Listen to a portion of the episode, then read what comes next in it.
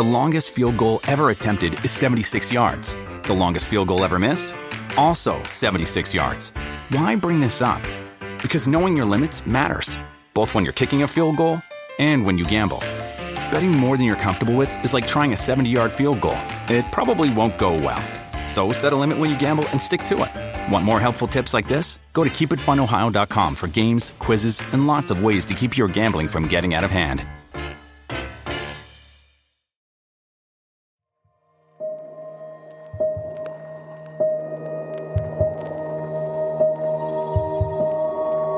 You're listening to Truly Criminal, the home of true crime.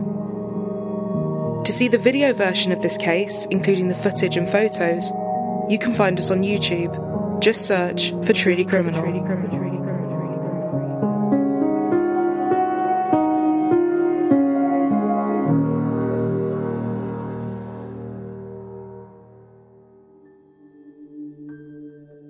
April 25th, 2011.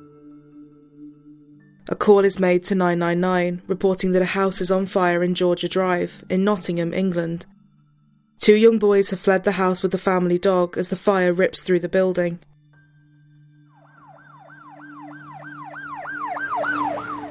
Emergency services quickly arrive on scene and try to put out the blaze. As the fire ravages the house in the quiet suburban streets, word begins to spread that a woman has been found dead inside. One neighbour remarks, "You see things like that on the TV, but when you know the person, you just can't believe it." At about 7:30 that morning, fire investigation dog handler David Cross was paged with the control room saying he needed to attend the nearest police station at around 9 o'clock for a briefing before the fire investigation team went down to the scene, with them arriving at the house at around 11 a.m. The police had cordoned off a large area around the estate, but there was substantial interest from the press. Journalist Rebecca Shirdley said that the first the media had heard of the incident was that there had been a fire on Georgia Drive.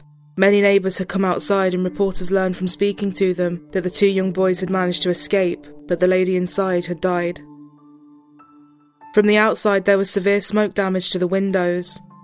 The source of the fire was quickly found. It appeared to be around a body that was lying on the bedroom floor. The task of investigators was to try and work out exactly what had happened. The older of the two children who lived at the house, who was just 14 years old, told the detectives a horrifying and disturbing story. He explained that he had woken up in the middle of the night to use the bathroom. After exiting his bedroom, he had come face to face with a man in a mask, who proceeded to throw a hammer at him before fleeing. He then said that he went into his mother's bedroom that was on fire, where he found that she had been attacked. In a state of panic, he grabbed his little brother before running out of the burning building. As the flames spread through the family home, the children went next door to raise the alarm. He then ran back inside to rescue the pet dog, but he was unable to get to his mother, and she was still inside as the house continued to burn. The badly burned body was recovered and then taken away for a post-mortem. Due to the fire, the body had to be identified using dental records. The victim was discovered to be 47-year-old mother of two, Jacqueline Bartlam, known to most as Jackie. After she had been identified, the next task was to determine how she had died. It quickly became clear to the police that the fire was not an accident. It had been started deliberately to cover up the fact that she had died of blunt force trauma caused by multiple blows to the head. Jackie's partner Simon Matters had heard on the news that there had been a fire at a house on Georgia Drive. Upon hearing about the fire, he sent a text message to Jackie's sister, who confirmed that Jackie was missing and that the remains of a body had been found in the fire. He raced back, not knowing the details about what had happened. As the news began to spread about what had happened that night, people began to hear more about the victim of this disturbing attack.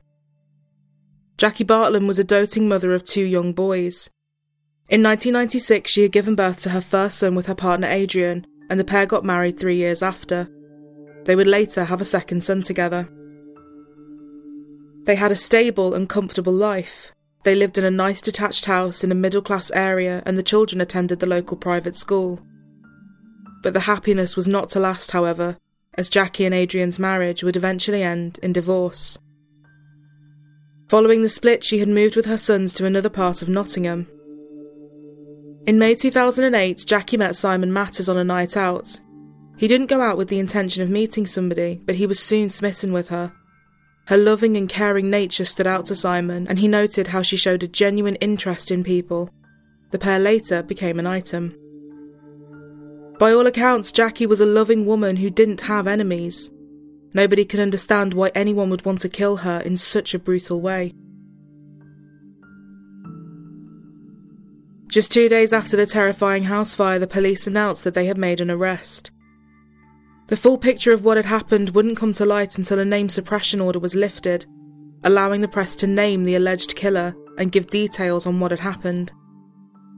This had been a meticulously planned and orchestrated murder. It wasn't a stranger who had broken in and savagely killed a woman at random. The killer was a child.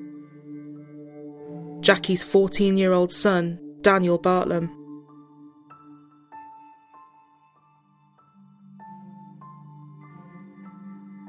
Daniel was born on the 11th of November 1996, with his little brother being born several years later. When he was just 8 years old, Daniel became obsessed with fictional gore and violence. As he began to retreat further and further into his dark world, he became more reclusive and isolated. He would spend the majority of his time in his bedroom feeding into his obsessions. He would watch his collection of horror films, with movies like Saw and Nightmare on Elm Street being frequently rewatched, as well as playing video games. Just 12 months after becoming obsessed with gore and violence, his life would be turned upside down. His parents' marriage fell apart and the couple would later divorce. Daniel and his brother would go to live with Jackie. Jackie went out of her way to try and minimise the disruption and continue to pay for his private schooling for around 6 months until it was no longer affordable. The divorce, as with many separating couples, had huge financial implications for the family. Due to the financial strain, she had to remove Daniel from his private school and instead send him to the local comprehensive. Forensic psychologist Professor Kevin Brown said that as he had been removed from his private school and sent to a state school, he could have experienced bullying and feelings of ostracisation from his classmates, as well as feeling a loss of status. It was also around this time of him changing schools that Simon and Jackie began to discuss moving in together, with them both selling their houses and buying one as a couple. But although they found several houses that they liked, they weren't able to find one that Daniel approved of. It was then too that Daniel's behaviour began to change even more, becoming defiant and playing up. Daniel didn't chip in around the house and didn't do chores, with Simon describing him as selfish. Alone and frustrated with things happening that were outside of his control, Daniel began to isolate himself more and shut himself off from the world. Daniel also started to become more and more angry with the lack of attention he was receiving. His mother now had a new partner, and things were happening in his life that he couldn't control, all of which was feeding into his rage. He spent most of his time up in his bedroom, and nobody knew what he was doing up there. From around the age of 12, he was mending laptops for people, and that's what they assumed he was doing alone upstairs. He also made several YouTube videos. "Hi, this is Daniel." One person who became concerned with Daniel's increasingly odd behaviour was Simon. He was concerned that Daniel was too young to be consuming such explicit and adult material at his age. Whenever Jackie attempted to discipline her son, he would often become violent in an attempt to regain control. On more than one occasion, Simon had to intervene to protect Jackie from her young son. Simon described one occasion where Daniel had started shouting at Jackie. He got so close to her face that Simon had to put himself between the two. Daniel proceeded to run upstairs, and for the next 2 minutes he would kick the banisters, hit the wall, and swear and shout before going into his room and slamming the door shut. Jackie was so shaken and scared by her son's outburst.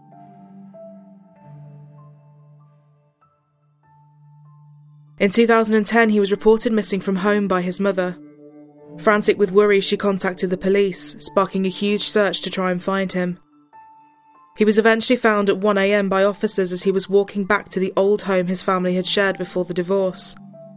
The police took him back to his mother's house, where she was again back at square one. Jackie continued to bear the brunt of his increasingly worrying behaviour. She found a smaller and more affordable house in the Arnold region of Nottingham. In preparation for the move, Simon helped Daniel pack up his old bedroom. He found plastic toy boxes that were full of urine and faeces that had clearly been there for some time. He also found dirty towels that Daniel had used to clean himself. that he had then hidden under the bed. Simon was horrified and became even more concerned for Daniel. He soon made another disturbing discovery. Hidden in a laptop bag were a load of Jackie's underwear that she had been looking for. Forensic psychologist Professor Kevin Brown has argued that this was not due to a sexual motive, but rather an attempt to gain attention. Daniel's strange behaviour was also noted at school. Following an outburst of violence in May 2010, he was referred to the school counsellor. After this, concerns would continue to mount. In his counselling sessions, he would speak about hearing voices and how the voices were telling him to hurt people. He discussed visions he was having of killing people, and also spoke about how his school tie that he had called Fred had a life of its own and was trying to strangle him. He would also spend hours writing stories, with Simon saying some of them focused on children killing each other. He would draw pictures of people stabbing each other, with this taking place around 1.5 years before the murder of Jackie. He had gone from consuming violent media to creating and producing it himself. As he moved into his early teens, he continued to feed into his fixation with violence in film. It was also around this time that he began to watch soap operas. Emmerdale and Coronation Street became ones he especially enjoyed, with one character in particular becoming an obsession for Daniel. The character of John Stape was a regular on Coronation Street, who started in 2007. He quickly became the villain of the show, involved in several major storylines, including kidnap and murder, before being killed off in 2011. One of these storylines involved him battering another character called Charlotte Hoyle with a hammer, before leaving her body in the wreckage of a tram crash to cover up his crime. Other stories that Daniel wrote involved him being the most famous soap opera star that had ever lived, and had been on a soap for 50 years. Highlighting his desire for either fame or infamy. Bartlam immersed himself in his fantasy world to such an extent that the boundaries between real life and fiction would become disturbingly and tragically blurred. By March 2011, just 6 weeks before the murder of Jackie Bartlam, a mental health assessment was carried out at Thornywood Child and Adolescent Mental Health Services. Following the assessment, it said that Daniel demonstrated no mental illness and he was judged as being little or no risk or threat to himself or others. By April 2011, the relationship between Jackie and Daniel had continued to break down and had now reached an all-time low. He was still obsessed with violent media, and much of his anger was fixated on and directed towards his mother. April 25th, 2011. Everything appeared normal in the Bartlam household. Simon had been texting Jackie on the Easter Sunday, and everything appeared to be fine, with her saying that Daniel had plans to go out with his grandparents. He took the pet dog Meg to get her coat trimmed, mowed his mother's lawn, and ate some Easter eggs. Daniel spent the previous evening re-watching one of the Saw films. In the early hours of the 25th, he would set his disturbing plan in motion. It has been reported that he left the house and headed into the garden, where he had hidden a can of petrol and a claw hammer in the shed. After walking back through the garden and into the house, he headed upstairs. After entering his mother's bedroom, he watched her as she slept for a while. He then proceeded to raise the hammer above his head, bringing it down with disturbing force. He struck his sleeping mother 7 times, fracturing both her skull and her face. After rolling her onto the floor, he used scraps of newspaper to surround her body. He then proceeded to douse her in petrol, and then started a fire. He ran to his younger brother, waking him up to tell him that the house was ablaze, before running out of the burning building. As he waited on the street for the police to arrive, he began to tell the neighbours that a masked intruder had broken into their house and left through his mother's bedroom window. Even before the police got there, Daniel started lying to those around him. It wasn't long before officers started to question Daniel's version of events. When Simon initially saw the news report, it just said that there had been a house fire in Nottingham.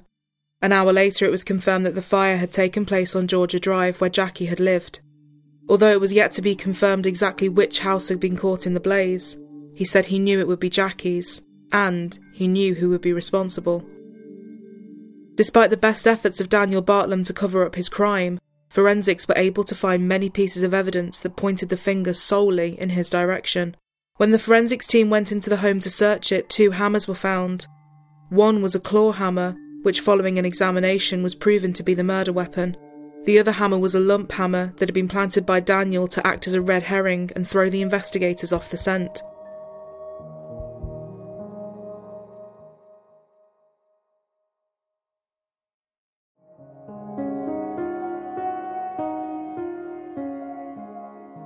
According to former Detective Chief Inspector Colin Sutton, who worked with the Metropolitan Police Force, the degree of planning that he had exhibited, from planning the murder to setting the fire, using a decoy weapon and adamantly sticking to his story, demonstrated a determination not usually seen in a 14-year-old boy who had committed such a serious offence. When examining his laptop, officers found even more disturbing evidence. Whilst he had deleted it from his computer days before the murder, officers were able to recover a story that Daniel had written. It was a fictional version of himself where he was the central character. In the story, Daniel was a master criminal who got away with a string of gruesome murders, rapes and assaults.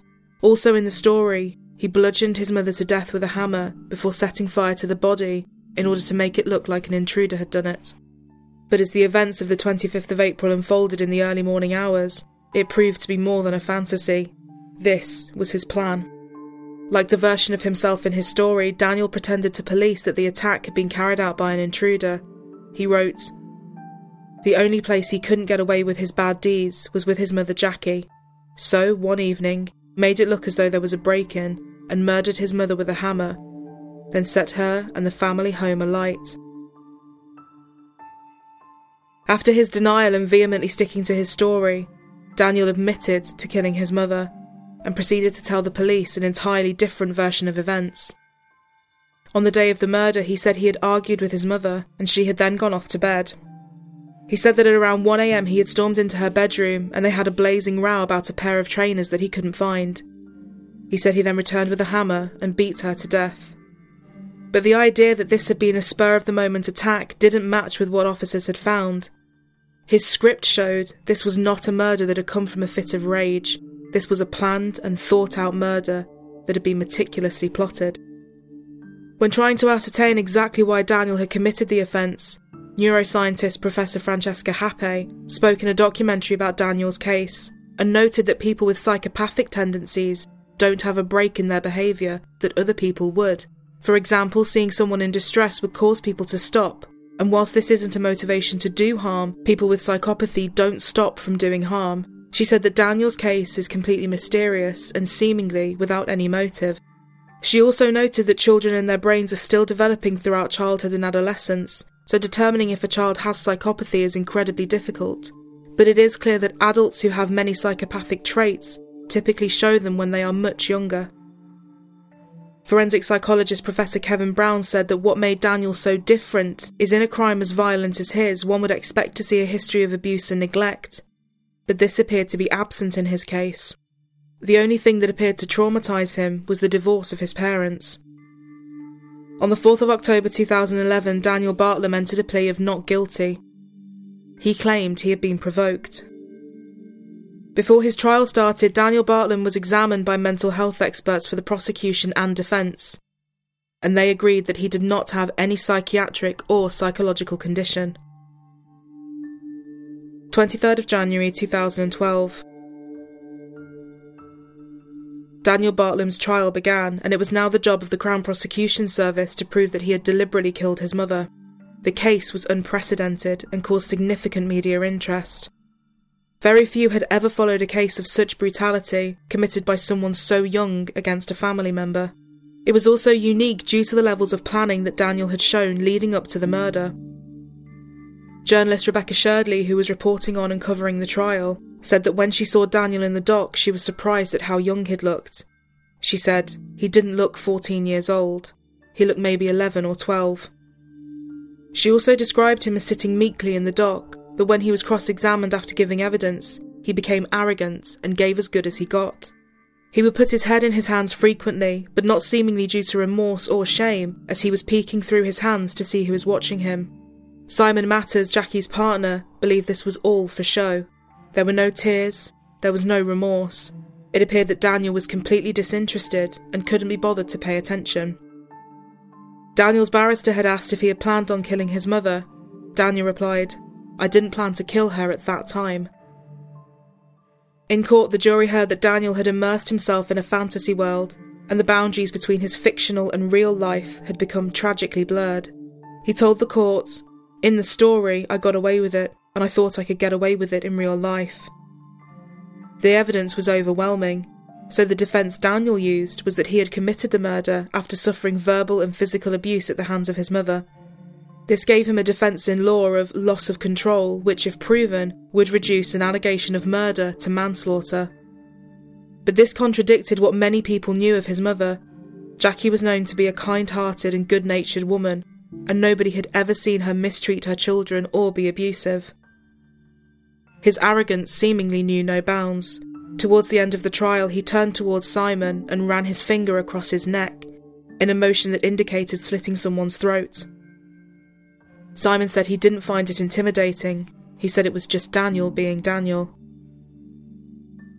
After a 2-week trial, Daniel Bartlam was unanimously found guilty of murder. When the jury came back with the verdict, Daniel hung his head and looked down towards the floor, appearing as if he was about to cry. Some have speculated that this wasn't due to remorse, but more likely a realisation that his life was effectively over. The judge, Mr. Justice Julian Flo, said, "Whilst there clearly were arguments between you and your mother, not untypical between mothers and their teenage children, I am quite satisfied that there was no physical or verbal abuse by your mother, such as you alleged in your evidence at trial." The judge also added that it was a grotesque and senseless killing. On the 2nd of April 2012, Daniel Bartlam was sentenced to life in prison with a minimum term of 16 years. He is eligible for release in 2028, but this will not happen if it is deemed that he is still a danger to others. The circumstances of this crime are both shocking and difficult to comprehend. We now know that Daniel Bartlam planned to kill his mum.